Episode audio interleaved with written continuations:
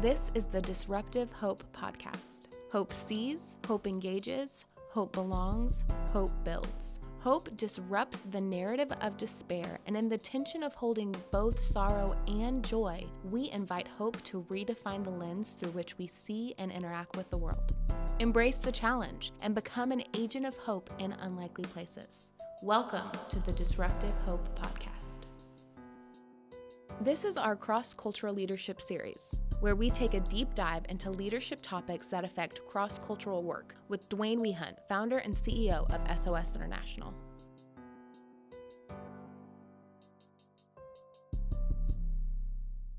Hi, guys. Welcome to the Disruptive Hope podcast. I am your guest host today. My name is Christy Anthony. I'm SOS International's Director of Operations, and I am so excited to jump in here and guest host this episode of our cross cultural leadership series. Today, we have Dwayne Weehunt, the CEO of SOS International, with us again. Dwayne, thanks for joining us again. You've been a faithful uh, podcast guest, and we appreciate all the time you're giving to these episodes. Yeah, I'm enjoying it. Thank you. And today we're also joined by Mark Mueller. He is SOS's CFO. He's been on our board of directors. And correct me if I'm wrong, but you were there at the initial filing of SOS's incorporation back in the day. Yep, that's correct. And Yes. you've been a longtime leader here at SOS, both in the capacity of CFO and on our board of directors.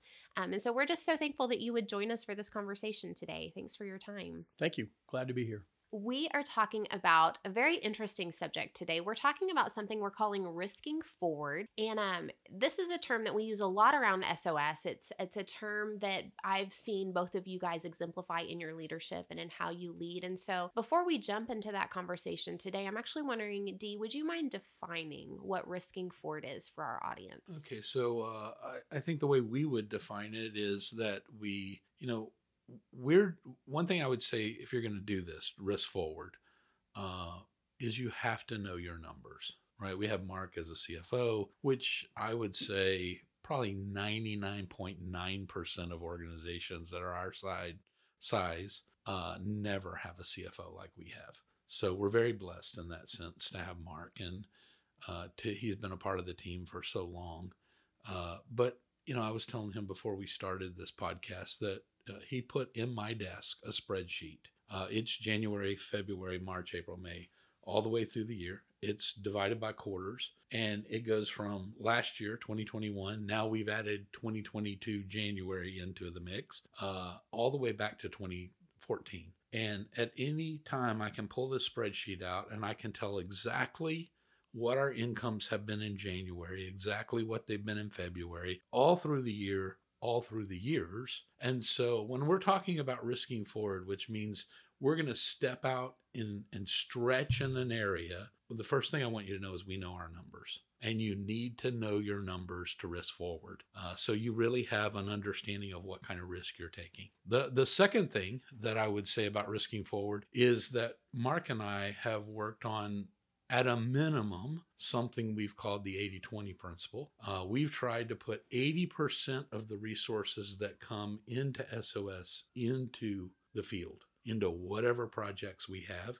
and operate our entire ministry, whether it be marketing, fundraising, salaries, you know, paper clips, whatever, on the 20%. Uh, we've done well with that. In fact, we've been in the 87 to 93 percentile most years. But I want you to realize for this conversation, when we're talking about taking a risk, what we're really stretching and risking in is that percentage that's the 20% that we operate our organization off of. So it is a risk, right? So it's a it's a stretch. It's knowing the budget. It's saying, for example, you know, this is how much we had in rescue last year. This year, we really feel challenged that we're going to increase to this much, and we build our budgets off of that much. It's a big concept. It's a very because you have your intangibles and you have your tangibles. So obviously the budgeting, um, knowing your cash flow, knowing your eighty percent fund rate or eighty percent project costs that are being sent to help kids versus you know max 20% overhead what are some of the intangible costs that go into this decision? Like when you approach something and you're you have an opportunity that you can expand whether it be expanding feeding expanding rescue how do you begin that analysis to know whether or not it's worth it to risk forward I would say oftentimes we're moving out in the direction that we feel we want to venture forward in, right? So, uh, for instance, with feeding in the DFW area, when we had opportunities to risk forward, it was because so many good things were happening and so many people were hurting. So the opportunity meets with our ability to try to respond. But in this case, we were in a small warehouse and we needed to go to a big warehouse. Problem is, it was going to cost an extra $10,000 a month to go to the big warehouse. And so we really spent a lot of time and actually had the rest of the board uh, spend some time talking it through with us. And that was a case where we've risked risk forward and ended up you know, feeding over 8 million meals last year as a direct result of saying we're going to move forward in that warehouse. Yeah, and, and also, you know, I mean, you're talking ten thousand a month, so you're talking about a hundred twenty thousand dollar risk forward, not just a ten thousand dollar risk forward, which I think is a significant step for an organization. Uh, we were in a place that was free at sixty seven hundred square feet. We had maxed what we could do, and we were turning food away and yet we said as a leadership, okay, we don't want to turn food away because we have partners and we're feeding kids all over the Metroplex. So we'll take on the risk and say we're going to do the 10,000 a month. Um, you know, to do that, uh, I think there's something inherent in it is you have to be willing to change. Uh, because if we're going to do things the same way we did things, we're not going to raise the 10,000 bucks that we need. So it when you risk, it kicks off a whole stream of new ideas and new things that you have to walk in and, and, and test out. And I think a lot of times, I mean, the easy thing to do, the easy thing to do is to say, well, we're going to stay in our 6,700 square feet free warehouse. Uh, we were lucky in this sense that that free warehouse was going to go away, right. regardless of right. whether we did it or not. Yeah. But but yeah, I mean, uh, those are the kind of decisions that we're talking about. And you know, intangibles are also leadership. I mean, we're doing it in partnership with people. Uh, you know, do, is our partnership strong enough? Do we trust you know, not, I don't think do we trust is the right way to say it, but but are we able to increase? Are they able to increase? You know, is it able to grow um, if we take the step? In this case, we thought absolutely yes. 102 feeding partners right here in the Metroplex. They're constantly asking for more and more food. And we started having partners that wanted to give us more and more food. So it was it was really, you know, in hindsight, uh, an easy step to take. But in the moment, easy. it's scary. Well, yeah, you're in the middle of a global pandemic, right? Yeah. You don't know what your donor base is going to do. I mean, yeah. that that really adds to that element of risk. That's an intangible. That mm. how do mm. you calculate coming out of a season of pandemic Absolutely when nobody's been able to forecast what's going to happen next month. Now you have inflation at an all time high. Yeah. So it definitely is leaning into those intangible spaces. And I know both of you, obviously, I, I, know you're men of faith, and I know that plays a large role in that risking forward. And, you know, I've had the honor of walking with both of you guys as you've had, as you've taken these risks, as you've led this organization, and watching as you do it so beautifully together, um, trusting one another with your strengths and, and walking together in that. But I know one of the things as a young leader that I struggle with, and, and we've talked about this before, is opposition, right? So anytime you're to risk forward, with risk comes, well, risk and and opposition and so how do you when you come up against that opposition as a young leader my my instinct is sometimes to pull back. Oh is this me? Did i take the wrong risk? Did i do the wrong thing? But you guys have a very different perspective on opposition. I mean, I think in some senses, Mark and I have done this so long now that if we don't sense opposition, we're a little bit worried like, oh my gosh, did we make the right decision? Not that things can't be easy, they can be.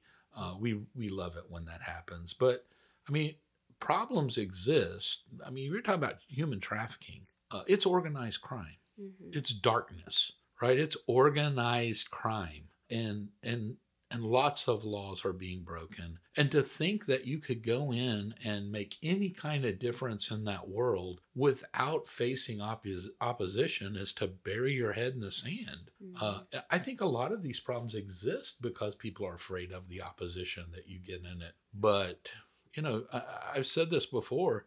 I've told you this before. You know, you have to learn how to hear the voice of fear, and you cannot respond, you know, out of being influenced by the voice of fear. Mm. If you do, nothing good will ever happen.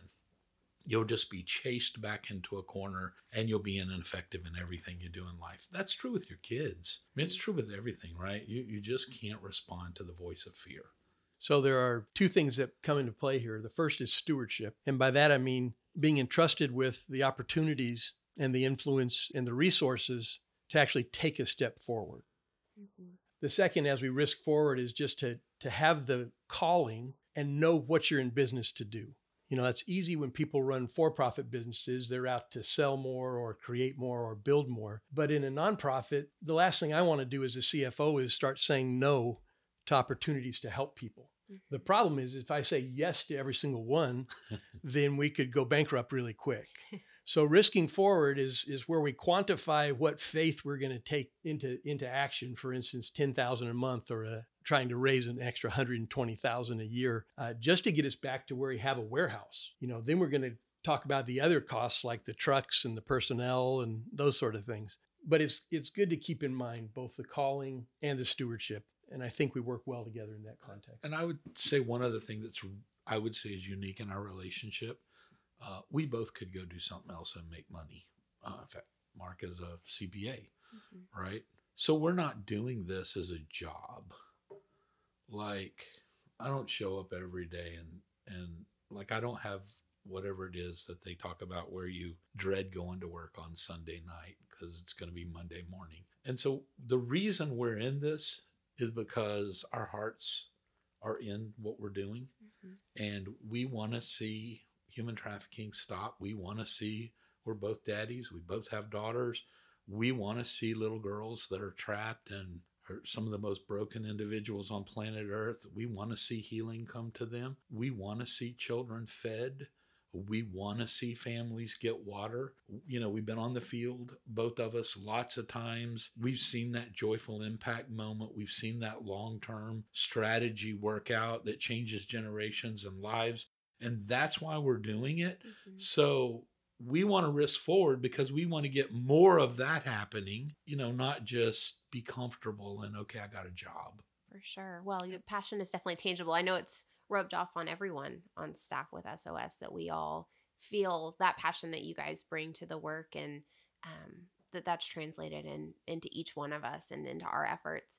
You, you bring up rescue a lot and in the past couple years we've taken some big steps with rescue and um, there's one moment in particular that i had as part of the leadership team with you guys. You guys took the leadership team through an exercise and we were sitting in a room we were having a lead team meeting and it was around the decision to expand rescue outside of asia and we had this model that we knew would work. Um, we had an opportunity we had some synergy going and we had a moment where we had to decide and you may have already made the decision but in the moment we felt like we were going to decide um, if if we were going to risk forward and if we were going to take rescue into latin america. And in that um, you know y- as you said you had the the financials. We knew what it was going to cost financially. We had the partnerships the location. Like we went into it with a full deck of of this is what this project could look like and then all of the history of this is how this project has operated these are some of the curveballs we've had this is the success rate this is the transformation we've seen and we went into a room and we had a moment where we began to calculate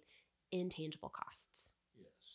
talk to me about that moment of how do you lean into those moments of risking forward having all of your data but making the decision about if it's the right step or not So one thing I would say that that maybe we've not even talked about, I don't know, but Mark and I have talked about it, uh, but I don't know if we have as a staff. Uh, there's an intangible cost of uh, going to Latin America uh, in the fact that we're both now over 60 years old.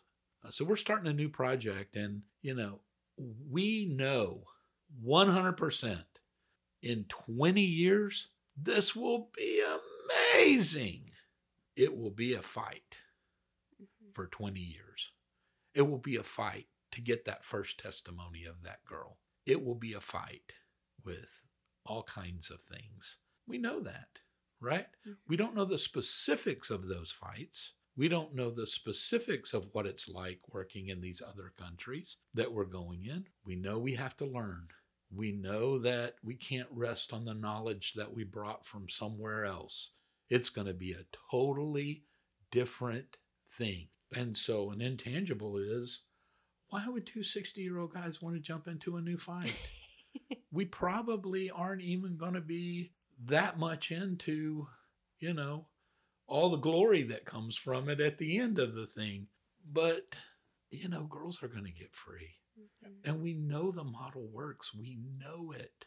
And we know the local care network that we've partnered there with, stellar. So easy, once again, like a, a 6,700 square foot free warehouse. Why step out? Eight and a half million meals. That's why, Mm-hmm. right? Latin America. Why step into it? You know, it's drug cartels and who knows what else. Mm-hmm. Girls are going to be free. It's going to change destinies. It's going to change, transform families. So that I mean, there's intangibles that you you you you know are going to be at play, but you really don't know how they're going to be at play. I have one other example, if I can talk about Latin America again. Um, last year, we had applied for a grant to try to feed multiple millions of meals down in Latin America. Mhm. And it all made sense to us. We, we ran the numbers and we thought if we can get this grant, we could feed 4 million meals, you know. But we were looking to the grant basically to provide the funding uh, for both the food and getting it down there and all the operations. Well, we didn't receive the grant. Part of it was that we were new to the the grant process, but the other part was the world was in a pandemic and they weren't even sure that we could feed those meals. So I remember getting together and and really feeling the burden for the people. We were hearing the stories uh, in Latin America of people that were really hungry and an opportunity to still serve them. So we started looking for another way and we partnered with the manufacturer of the product. We pulled every string we could in telling our story, saying, well, we as a ministry are going to fund this. This isn't funded by a grant anymore. So, what's the best possible deal you can give us to send this stuff down? And then to try to get it through customs and then to just try, you know, start feeding people. Um, and we did. We, we sent a million meals to Latin America. If you had asked me when we first started that process, would we want to do that by ourselves, I would have said, no way. You know, we need more partners, we need outside funding, we need all those things. But when presented with that opportunity, uh, there's a there's a cost to not to not acting, right? A cost of inaction. And when you're basically in business to take action and to take a stand and to say some things are right and some things are wrong, and I want to stand on the side of right, you know, that's the cost of inaction. If we if we shrink back in fear, uh, and I'm not saying that we we don't pray through these things and get good counsel and use every analytical tool that we can. But that goes back to that calling idea. When we feel like this is something that we're supposed to to get involved in, um, we're going to try to find a way. Now that leads to another discussion about it still means you're going to fight, and it doesn't necessarily end up exactly as you want it to. Um, that food was held up in customs for quite some time and we were wondering if it was ever going to get delivered. We, But- we actually had to go through a process where it became actually an approved food in Latin America, in this country that we were sending it to. Uh, but it's there now. Yep. And uh, we applied for the grant again this year. Uh, we didn't get it again this year. And we've already made a determination that we're going to speak to, and I'm going to give a shout out to Breedlove Foods in Lubbock, Texas, uh, because they do amazing work and feed a lot of people around the world. And they also are a partner with USAID. Uh, you know, we've already approached them again to ask them if they'll do the same thing with us again uh, so that we can get another million meals there because we did feed a million meals and we do have a good team on the ground there. We do have the right partner in Latin America and they are reaching and loving on at risk children. That's awesome. I know one of the things that obviously we talk about a lot, and you guys have, you know, 30 plus years of experience in the international um, outreach projects area of, of developing how you risk forward and where you risk forward and kind of sharpening that intuitive process that you take it through. So obviously we're not even going to be able to Yeah. So I'm going to say something about we have 30 something years experience in it, but we never know what's going to happen. I mean, it's on, not can't like you say. See, and- if you if you relied on having thirty plus years of experience to do something, Mhm. nobody would do anything, right? Right. So we send food into this new country. We don't know the the faintest about the process.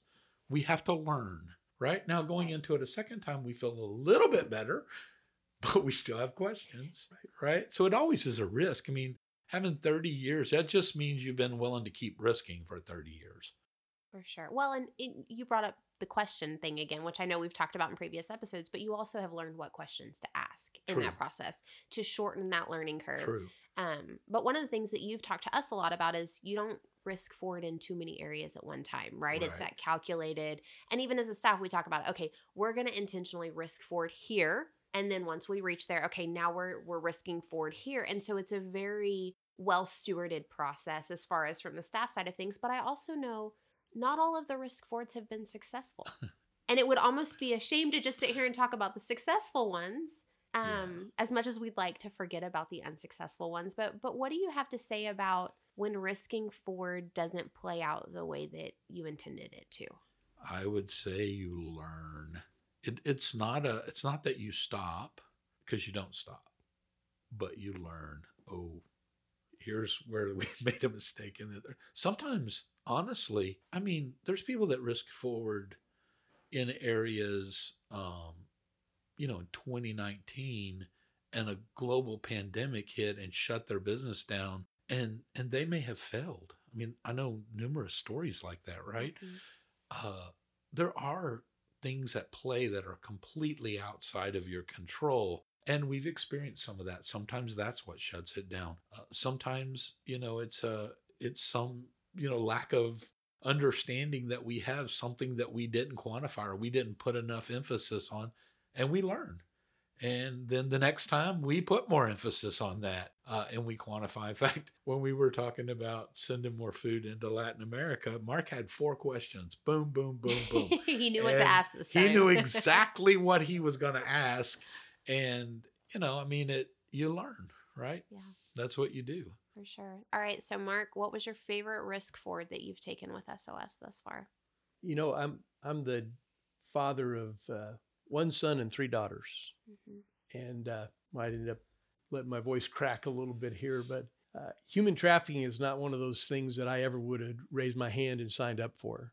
But through yeah to to to fight it you know because it's it just feels so big and and so ugly you know but through uh, partnership of courageous leaders and seeing you know good men and women who've been fighting this uh, this terrible horror in different parts of the world um, just to add you know my voice to theirs and to add our voice to theirs and say yes we will stand up and be counted. You know this is wrong and it needs to stop. Um, and then to, to know that we're just going to pay you know play a little part in that uh, because it, it takes a whole bunch of people and a whole bunch of uh, will to try to turn the tides you know but uh, one thing you know when we started you didn't hear about it in the news you know there wasn't a lot of publicity you didn't see on the front page of the paper that a trafficking ring was was busted in Fort Worth, Texas, you know. But it seems like the awareness level is much much higher now and people are are joining the cause. And I think that's part of it to say we're going to we're going to do the thing that we're called to do because it's the right thing to do and then rally others around you and and it's always amazing to see how many people join you when you take some of those steps that that are courageous but it's just your step and the part that you play. I love that. I've loved watching you and your whole family make that transition. And I meet so many people now that tell me we're in it because Mueller told us about it, because he shared his passion for it, because he told us that we could make a difference. And so I love that not only have you internalized that for yourself and for your family, but that it has impacted your entire community, which is having a direct impact on girls around the world. Dee, what is your favorite risking forward moment? So, I mean, I have a lot to be honest with you, but I, I'll tell you the one that that I, you know, I don't know if it's my favorite, but I think it was the smartest of all my risk forwards. Uh, way back, you know, Leslie and I were young. I had three little girls, uh, and you know, we took a risk forward to say we were going to take our family and travel all over the world and get involved in this kind of stuff that we do now, uh, it was risky.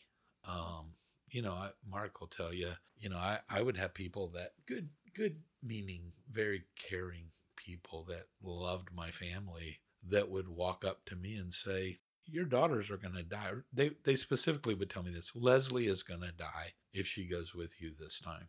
And we would really have to weigh that out. Like, is this the voice of fear? Mm-hmm. Right. And most of the time it was the voice of fear, 99.9% of the time. And we would press through it and just keep going. Um, but taking my kids, three daughters, and then a son, and now watching you know, them in their 30s, uh, most of them, my son's 22, but them in their 30s, they carry this burden and passion, and they have this wealth of experience that 60 year olds have. Uh, because we risk for, we risk forward in doing that. Uh, so I would say, you know, that's one of my favorite risk forwards that that I've seen SOS do.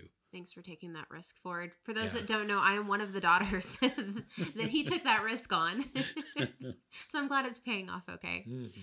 Um, but I know as a whole, you know, it's just, it's been such an honor to watch and to walk with both of you guys through this process, not only as you walk through the tension, but as you bring the SOS team along, right? As you lead out in this. And, you know, for all of us, it's been a great opportunity to learn but you haven't just let us learn from the success you've let us learn from the struggle too and so i just appreciate both of you guys and your willingness to step out in risk um, but that also for your willingness to be transparent in the risk to bring other young leaders along with you in that process and um, just as we're getting ready to wrap up you know for the listener today that is struggling with this concept of taking a risk forward what would you tell them I didn't prep them with this question, so this is off the cuff. but I feel like sometimes those are those are some did of the you, most honest Did you say answers. it was a young leader? Yeah, for a young leader. What you said okay. That's that's nervous about risk. Yeah.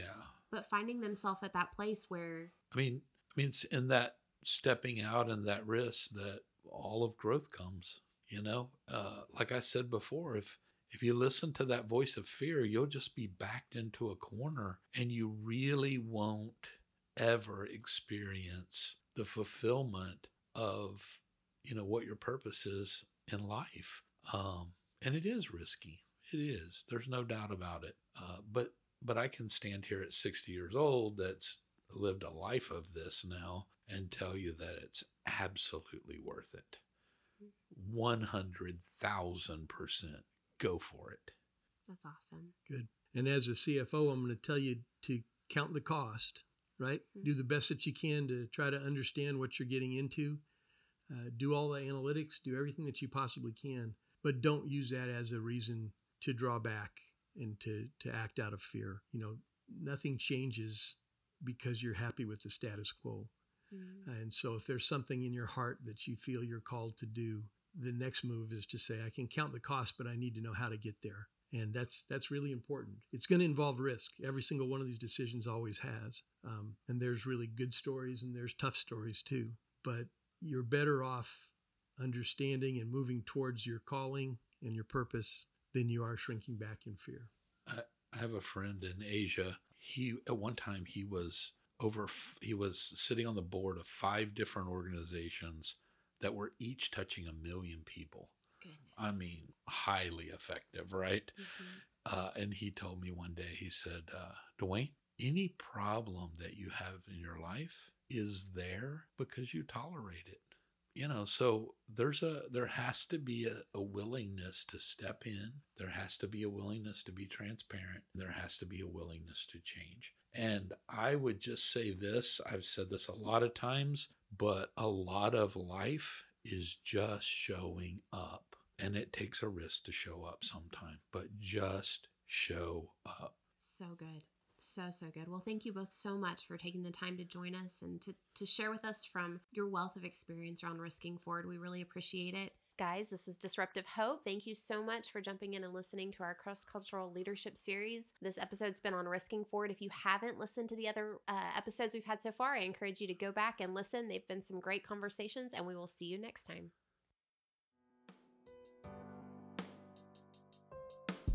Thank you for listening to the Disruptive Hope podcast. We would love to connect with you. Subscribe and follow us on social media for the latest Disruptive Hope content. For more information about SOS International, please visit sosresponds.org.